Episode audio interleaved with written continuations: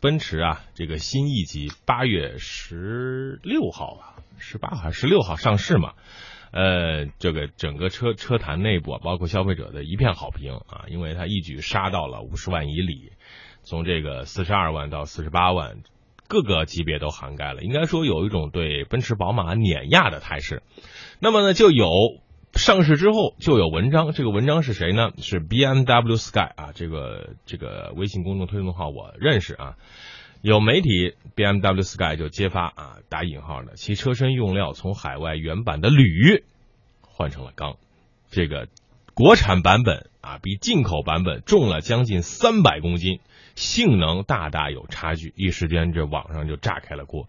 什么叫三百公斤呢？三百公斤也就是说，正常的成年人大概是有四个三到四个的重量。那你就说，如果啊，两位来分析，如果是真的是重了三百公斤。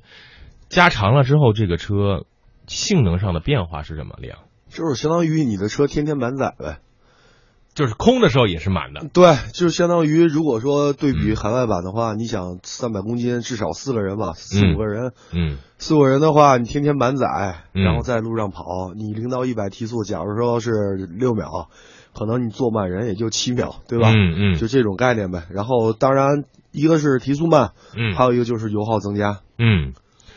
呃，这个数据是不是真实的呢，老倪？呃，这数据其实我也是在网上查的，但是李嗯梁老师刚才那观点我不太同意哈。嗯，比如说你这个，呃，你说你这个是你这个标准标准到底是什么标准？我们是以车身的哪个？呃，哪个数据为标准？比如说，我的重量就应该是国外海外的这个标准，还是国内一型车的这个标准？你按照什么标准来定的呢？你按照是价格的标准，嗯，还是你这个车车身通过性的标准，嗯，是你刹车的这个呃载重的标准？你到底以什么标准来定的？但是不管什么标准，是不是这车就是重了呀？对吧？那就是你正常的，你本来你的这个这这个体重也就是。就八十公斤啊，一个人，你突然给你穿上了多穿了五十公斤的东西，然后说我这我这个人跟原来没什么区别，这是不是也不对呢？亮，哎呀，老倪刚才说的我都没无语，我不是我都不想反驳他，真的 我也不想反驳你了。嗯嗯嗯，其实是这样，嗯，就是很多情况，跟他会考虑多方面，嗯，一个是现在你想在国内的一个新的保险政策，嗯。啊，如果说全铝车身的话，个人理解啊，全铝车身的话，它的维修，嗯，成本很高，嗯，对吧？大部分情况它是直接换的，嗯。那好，那你以前的出险次数是有限制的，就是比如说出几次以后，然后会保费上涨。那现在你看看新的保险的这个这个规定，嗯对吧？嗯，那你出一次，基本上下一年你的保险这个汇率这这个倍率就就会变。嗯，那好，这是一个用车的成本。还有一个就是它的定价，嗯，呃，其实当时咱们新意公布售价以后是五十万以内，嗯，很这也是大家聊的最多的，也觉得说奔驰很很有诚意，对，很有诚意，嗯啊，拿出了良心，对吧？拿出了良心啊，然后但是现在你再反观它，如果说它采用的全部都是全铝车身，嗯，然后再加这么多高科技的话，你对比一下同级别的 A 六和五系，嗯，它同级别的高功率二点零 T，它的定价是多少？嗯。我觉得他如果这样的话，他五十五都打不住。嗯，要是这个说的这个观点，我也比较同意。也就是说，他如果是真的是按照海外版本又加长，然后又那啥的话，他就会这个成本直接就提到了五十五万以上，是吗？有没有？那都不止。你要是一个这种 A 级车型全铝车身的啊，嗯，全铝车身的这么一个车型的话，它的价格大概得多少？你说按照这么一个，咱们就按照说真正全铝车型，比如说像捷豹，嗯，对啊，对吧？你像那个辉腾，嗯，对吧？还有奥迪 A 八，嗯，那你这个全铝车型，你到你这个平均价格要多少？那那你再看看刚刚上市的，我们在节目之前说的 XF 勾呢？捷豹的这款。那你刚刚上市的 X F 勾的这一款车，它并也并不是说，呃，你你首先从价格来看，它就有差异。第二个呢，它并不是说国产化的呀，它 X 勾的这个它的很多铝的这个件儿是国外代工过来以后，我们再组装的呀，并不是我们国产。杀到三十八万啊，而且全铝构全铝构造啊，那这个问题又怎么看呢？这这很很难，好像是第一个就是说全铝构造不一定就是好。因为你说很多的非常优秀的车型，它也是混合的，对不对？李阳老师，这个你你承认吧？比如说，它也是铝和钢它们混合的这么一个状态，对不对？嗯。铝虽然它的硬度非常好，对吧？但是呢，它的这个呃，它硬度当然好，但是它比如说你在维修起来是非常困难的。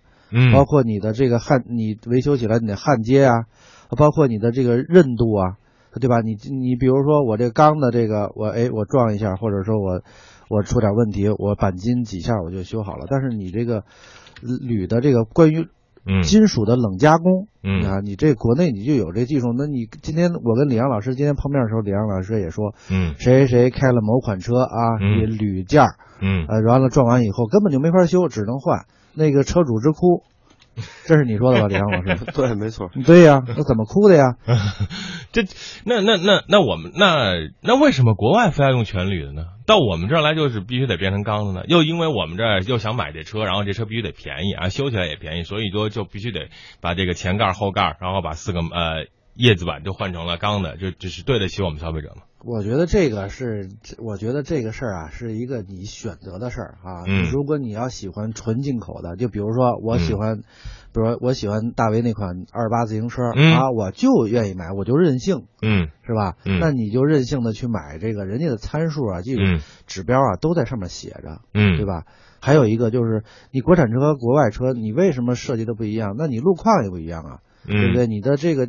你你买到这个车，你将来维修啊，这些状况你都不一样。比如说你要买一进口车，嗯，这人就有有钱又有时间，那我换一个件儿，那我就愿意等，我就愿意等半年。那国产车你拿过来以后，我恨不得我我上午送进去，我下午就想开走。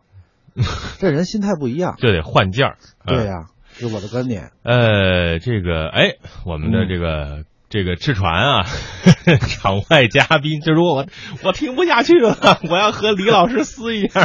你看，还有人跟我站一头吧？他说，国外奔驰 E 也不是全铝车身，只是几个部件是铝的。那么这个这个志传，你现在在在在广州那边听节目，你也给我们发发过来，一会儿要么下半段把你接进来啊。不过我也没说是全铝车身啊，车架还是高强度合金。我就想问一下，关于这个车身啊，铝钢。高强度合金这些东西，消费者说实话不明白，可能是你你说好就好，你说不好就不好，它到底是怎么叫好，是怎么叫不好？是耐撞啊，还是说这个这个这个好修啊，还是说这个更轻呢？来，亮，其实它这个主要是一个车身强度问题。嗯。啊，它车身强度，然后会更强，然后加上它的重量会轻，嗯，但这个跟工艺也也有关系。我记得是它是分，呃，好像是三种这种这种标准吧，嗯嗯，啊，它有不同的这种针对对对应的指标，嗯嗯，所以说你说真正可能全铝车身，它它其实，在全铝车身里边也是分 A、B、C 这种等级的，对对，并不是说可能真正。你如果说你用过最次的全铝车身，可能说实话，我觉得还没有混合铝或者说这种钢制的更实用一些，对，更好一些。啊，老倪呢？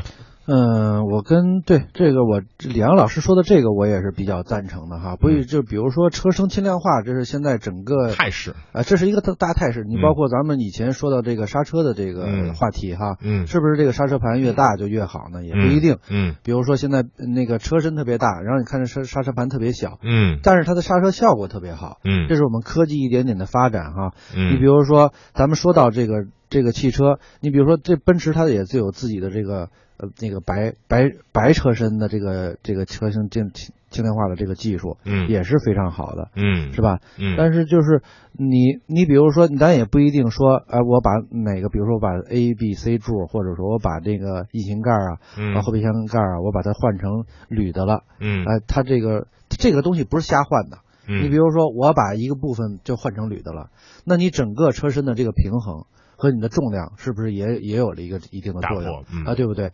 但是你比如说上次我们还谈到了一个，就是呃车零到一百加速的问题。嗯，梁老师还拿出了一个特别有效的数据啊，但是零到一百的加速最后有某一款车得了第一名了。嗯，呃，那款车也不也好像据我所知，那款车好像是很不不是特别啊，对，它也不一定是全铝的，对不对？但是现在你比如说。真的很多技术，比如说碳碳纤维的复合技术，对吧？因为我们有一些车的部分已经改成碳纤维复合技术了。嗯。但是这种东西，它的比如说它环保性，嗯好不好？你比如说碳维复合技术，你啪撞了以后，嗯，你不可能再修复了，嗯，有可能你就要换，而且成本非常的高。志然，哎，我怎么又被拉进来了？你你刚才是不是忍不了了？你是不是忍不了了？就今天不是我忍不了，就是你们说错了，就真实意它不是全铝车身，嗯嗯嗯，它不是全铝车身，它实际上只是这个问题，我刚才说了，它只是一个态度问题，嗯，实际上它对它对整个呃操控的影响真的是微乎其微，嗯，因为奔驰 E 它原本就不是全铝车身。它它只是一个呃，它的两个两盖一个翼子板，它是全铝的，嗯，其他其他部件它它都还是用一个高强度钢的，嗯，目前呃奔驰所有的车型就没有全铝车身的，嗯，对，所以这个这个影响实际上它的重量的话也是只是增加了大概不到三十公斤，你你你的这个数据就是奔驰它就是标准轴距版也不是全铝，在国外的话，你这个数据是来自于呃，实际上这个。这个撕起来的事情是是我们呃广东这边的媒体去去香港那边实际去测试了之后，嗯，去撕起来这件事情，嗯，然后实际上我们也去呃对比了一下，喜欢就是搅搅这个水，它离得近嘛，因为因为离香港近，离香港近，我们去去那边去去做了一些对比，嗯，然后实际上它的重量的话也没有没有传说中大了三百。因为你想想想看，整个白车身才多重，怎么可能够三百公斤？那其实现在又把这个问题转向另外一个方面了，是谁第二，我的观点，我的观点？实际上是这样子：第一，它它没有特别影响它整个车的那个操控，而可能说，嗯，另一方面它成本是降低了，嗯，呃，对，然后它修复更便宜了，但实际上，呃，我觉得话，这个就是奔驰的一个态度问题了。嗯，这个态，你你对这个态度是什么态度呢？是一种。你觉得奔驰它在这个事情上态度？而且这个东西没有增加太多的成本，我我个人觉得，你对这这两个盖子，然后还有一个翼子板，实际上对整个车几十万的车价来说，没有增加太多的一个成本。嗯，那你然后然后它的维修成本，实际上呃我们也也是有一点误区，实际上全铝车身它的修复的话，呃因为我我们家是全铝车身的用户。然后我我也是经常去去对着全铝车身的话，实际上在在 在五五年前五年前的话，它包括呃奥迪很多店是修不了全铝车身，只有一些特定的店是修全铝车身的，嗯，它直接换了。但是现在的话，全部的店都可以去修，都可以去去，它整个的维修的费用的话已经是很大程度的下降。它实际上在呃。很多地方都可以去修，然后它的费用也其实并不高。说说它的维修困难是一个伪命题，在现在来说，现在不是维修困难，是这个成本很高啊。这些你成本实际上那几个盖子对于它整个车架来说，成本并不高，并不高。包括这个叶子板呢，叶子板的话，你看你看 B 幺八零进口的吧，去剐蹭了四 S 店修啊，只能修复要花九千多一个前翼子板。那你说这个成本高不高呢？也挺高的。呃，是这样子，我跟你说，嗯，呃，我们国从零六年开始国产到现在的奔驰 E 一直是用的是这几个微部件，一直是用全铝的。嗯，它的价格，我按照常识来说，整个汽车的制造价格，它实际上成本是越来越低的，因为很多呃部件它是批量化之后，它成本会降低。嗯，包括包括它的那个九速的变速箱，这些成本的降低，这些成本的话。这成本降低的成本完全是可以覆盖掉这这一个这几块铝板的一个成本的，我个人觉得。嗯，好，您觉得呢？好吧？哎，问题抛给你们了。对对，我 广广州那边的啊。对，我就刚才我你看那个呃志传，志传，嗯，跟我这个呃跟老倪的这个意见，我觉得就是挺相近的。嗯、我觉得也是，并不是说带来了多大重量，说二百二百公斤这么夸张。嗯，它没有重量。对它其实如果全铝车身整个采用的话，可能减重会有一个明显的。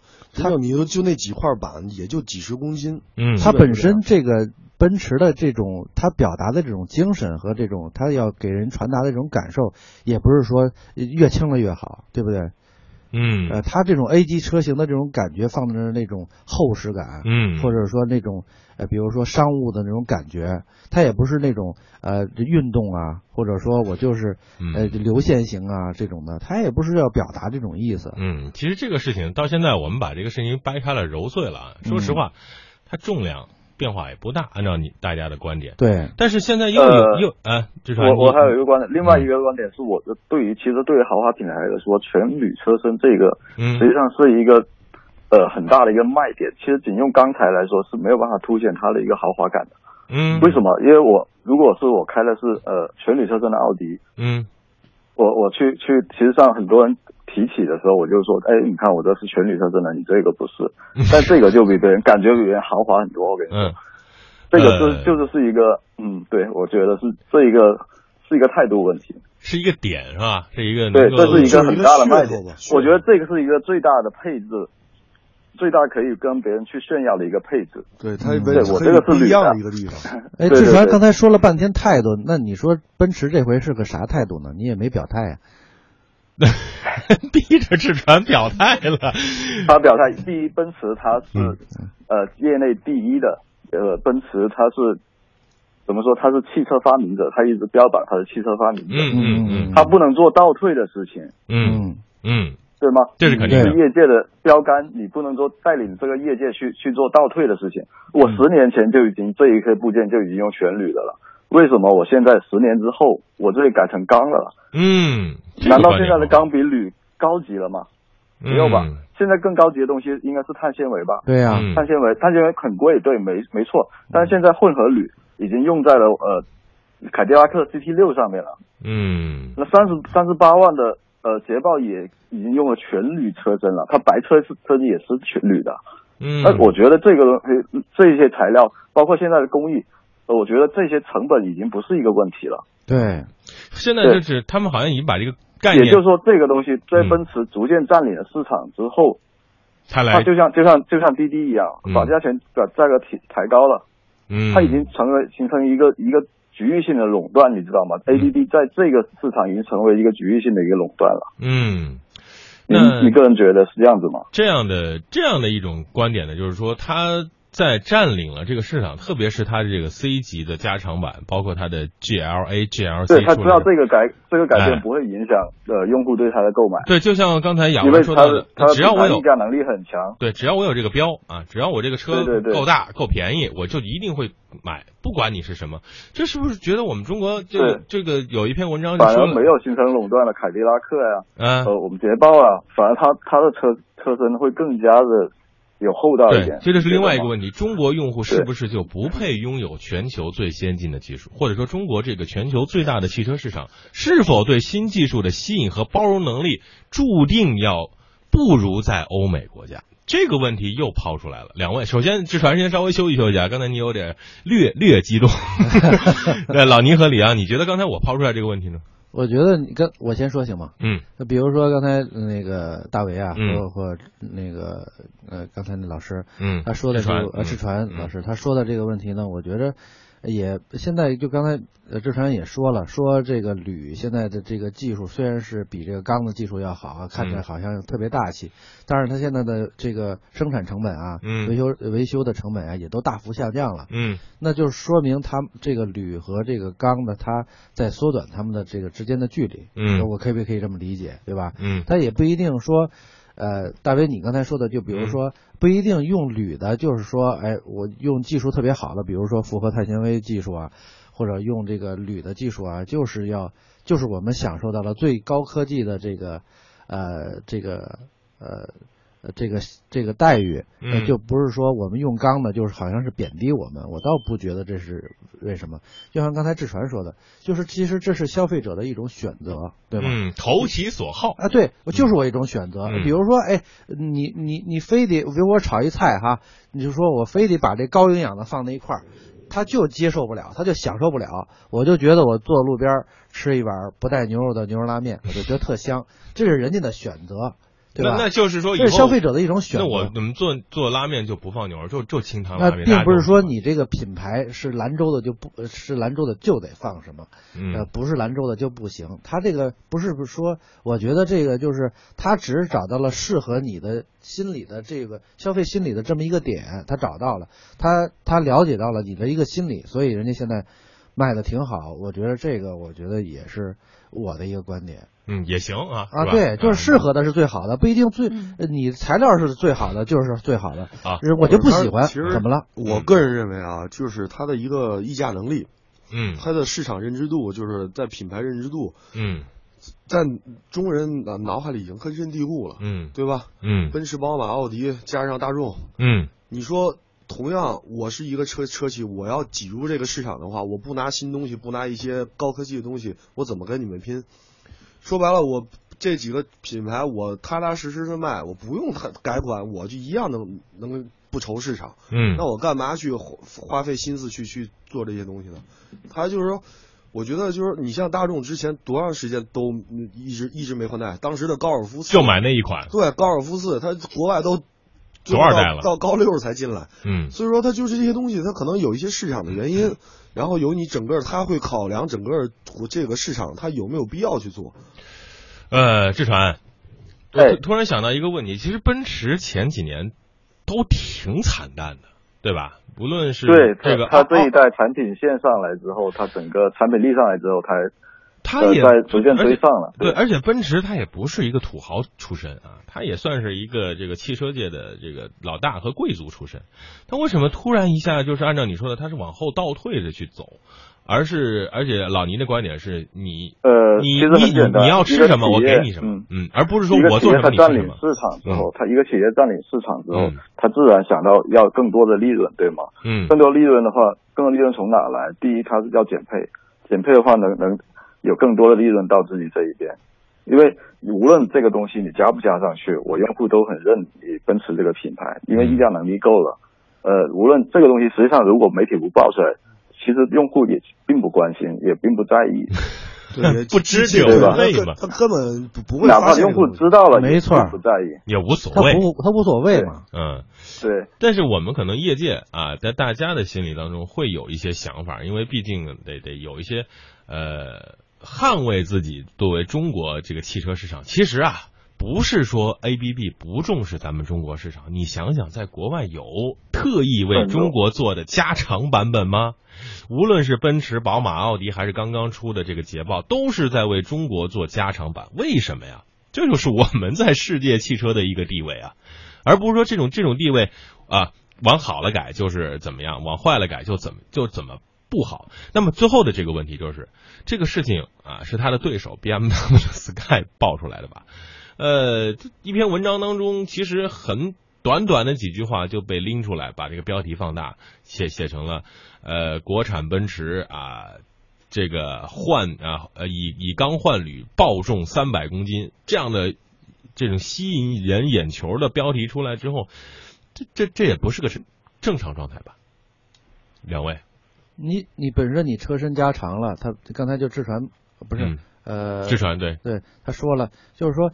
你本身车身加长了，它本身就这重量就加了。你也而且还有你对吧？还有我我不是说这个这个事，而是说这个这个这个这个事件被抛出来，被对手抛出来，这这种状态，其实，在汽车界也是非常多的。哎，这种做新闻的，比如说唯恐天下不乱嘛，对吧？嗯啊，抓眼球的东西。然后有一些新闻热点，这个这个你当时，比如说当时我也听过一种说法，你哪个国产车型跟国外的进口车型没有没有差别啊？你去称称，你去看看那个质量，它有它有多大差别？差别是往好了差还是往坏了差？那这个不一定是往坏的。肯定是往坏了差。对，还有就是，你比如说我们的生产技术，我们还要给我们中国的车企一定的发展的空间，和给我们一定中国车企的一个一定的包容，对不对？嗯。还有比如说我们大部分车主，刚才志成也说的特别清楚，就是他到底在不在乎这到底是什到底是什么材料的，对不对？你比如说很多，你问你问你问很多不是汽车专业的这些人，你问他，哎，这铝好还是钢好？他可能这个回答的这个结果有可能是百分之五十到百分之五十，这我胡我胡说的一个一个数据哈。其实不一定，这种东西就像那个之前马自达的一些车，你说刚当时出的时候，什么 BOSS 音响啊，各方面什么都有，嗯，然后卖二十几万，嗯，然后现在你看看它卖多少钱，嗯，它卖这么低的话，它市场市场占有率，这就是市场反响会好。嗯，那好的话，那它成本就就不就为了降低成本吗？它肯定要减一些东西。嗯嗯，呃，智传的这个事儿呢，就是这这这个对手的这种曝光或者这个开始。呃，实际上对手曝光，奔驰 E 的它的上市的话，的确是让很多对手非常紧张，尤其是宝马五系的话，已经到了一个呃生命的呃晚期了。呃，然后因为对宝马五系这款车已经怎么就五系就是晚期呢？对，没没错，是晚期，已经上市六年时间，是晚期，它的是生命周期已经是一个晚期。老树也会开心花儿，我跟大为都很心痛。对对对，嗯，对，宝马五系的话，呃，明年的话会出出推出一款新新的那个五系去对抗那个宝马。奔驰以以现在五系的实力来说，它的内饰的豪华程度完全没有办法去跟那是实话对对奔驰一去去对标，然后也嗯，所以的话它也是非常紧张，所以就爆出了这样子一个新闻。实际上，呃，标题看起来还是非常可笑的，但是的话还是有一些料让让媒体去去深究了一下。嗯，对，呃，到到现在，奔驰这个无论是奔驰中国还是哪个方面都没有官方的消息吧？好像没有，没有，没有，没有，没有。我给你一个官方的，呃，官方吧，但是他们是内部的一个东西，非正式和你沟通了一下。对对对对。昨天夜间两点钟，说说一下，说一下。呃，其实很简单，他这个就是各位同事，关于刚刚发生的关于 E 级车使用材料的讨论，越来越多的媒体也在转载。我们官方的陈述是，国产 E 级车和在全球其他市场销售的 E 级车车身采用啊一样采用。钢铝混合材料，由于国产长轴距一级车车身的结构和海外市场不同，而且配置水平高于海外标准轴，而且标配自动变速箱，所以说呢，在这个整备质量上呢，高于海外标准轴距。为了避免啊继续发酵啊，避免被人利用。啊，进一步产生负面影响，然后让大家保持克制和冷静。啊，这怎么跟？然后最后还有一句，对，而且最后还有一句话是，体现奔驰品牌的良好传统。你看，呃，乍一听换换一换就可以换成中国足球，志传怎么看？志传啊，我觉得这他这样子回应是对的。就实际上这个事情的话，嗯，不不把它闹大就可以了。嗯，就让大家说慢慢让它消失了，就让它在媒体媒体圈里面呃慢慢慢慢就平息下来，然后用户也不是特别关心这个事情啊，这个千万不要用洪荒。然后这个车依然是加价的，对对对，我就说这个加价它它根本影响不到它的市场。对，哎呀，大家对于奔驰的钟爱是无与伦比的啊。那最后老倪呢？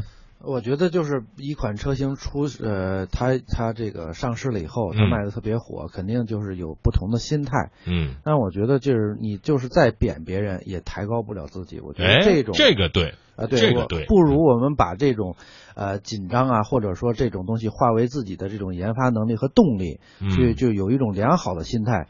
我们都国产国产，甭管是国产奔驰还是国产宝马还是国产捷豹，大家在前面都有一个国字，是吧？我们都还是一国的。我们在在这个学这个技术，在吸收，在消化。我们都是为了什么？其实我们应该互相帮助，然后提高我们自主的研发、自主品牌，然后我们的这个国有品牌的这个去发展，对不对？我觉得这个拔的太高了，这个 不是，这是真的是我自己真心这么想的。我觉得大家应该互相帮助。啊，互相帮助不太可能，这互相别掐就行。有竞争是正常的，竞争是很正常，而且只有竞争，你这个整个市场的最最终的得实惠的才会是消费者。你这现在骂了人一句，没想没准可能让人家卖的更好呢。来，呃，志传来总结一下最后，嗯，志传，呃。我我刚才基本都都已经说完了，好像没什么好总结的。哎，你就是对你你你 你让我没法接了。那你觉得消费者还是会一如既往的？我觉得这个的话，对消费者的影响不是特别大，其实对整车的质量影响也不是特别大。嗯。然后的话，嗯，总总结来说，做来说来说去，还是一个，呃，你作为一个汽车发明者的话，不应该出现一个倒退的一个设计。嗯。特别是在呃。占领市场之后，为了更多的利润去做这样的一件事情，我个人觉得的话，哪怕是很小的一件事情，哪怕是微乎其微影响，但是我觉得这作为一个标杆企业来说都是不应该的。呃，这就是我的态度。对，那你的态度，你的观点，好，好，非常感谢志传，这两次连线，这是在微信上一直在跟大为说，我这忍不了了，我也得说两句话。呃，都是业界的这个一直在前方啊，也是最接近海外的一些消息。好，感谢志传啊，谢谢志传。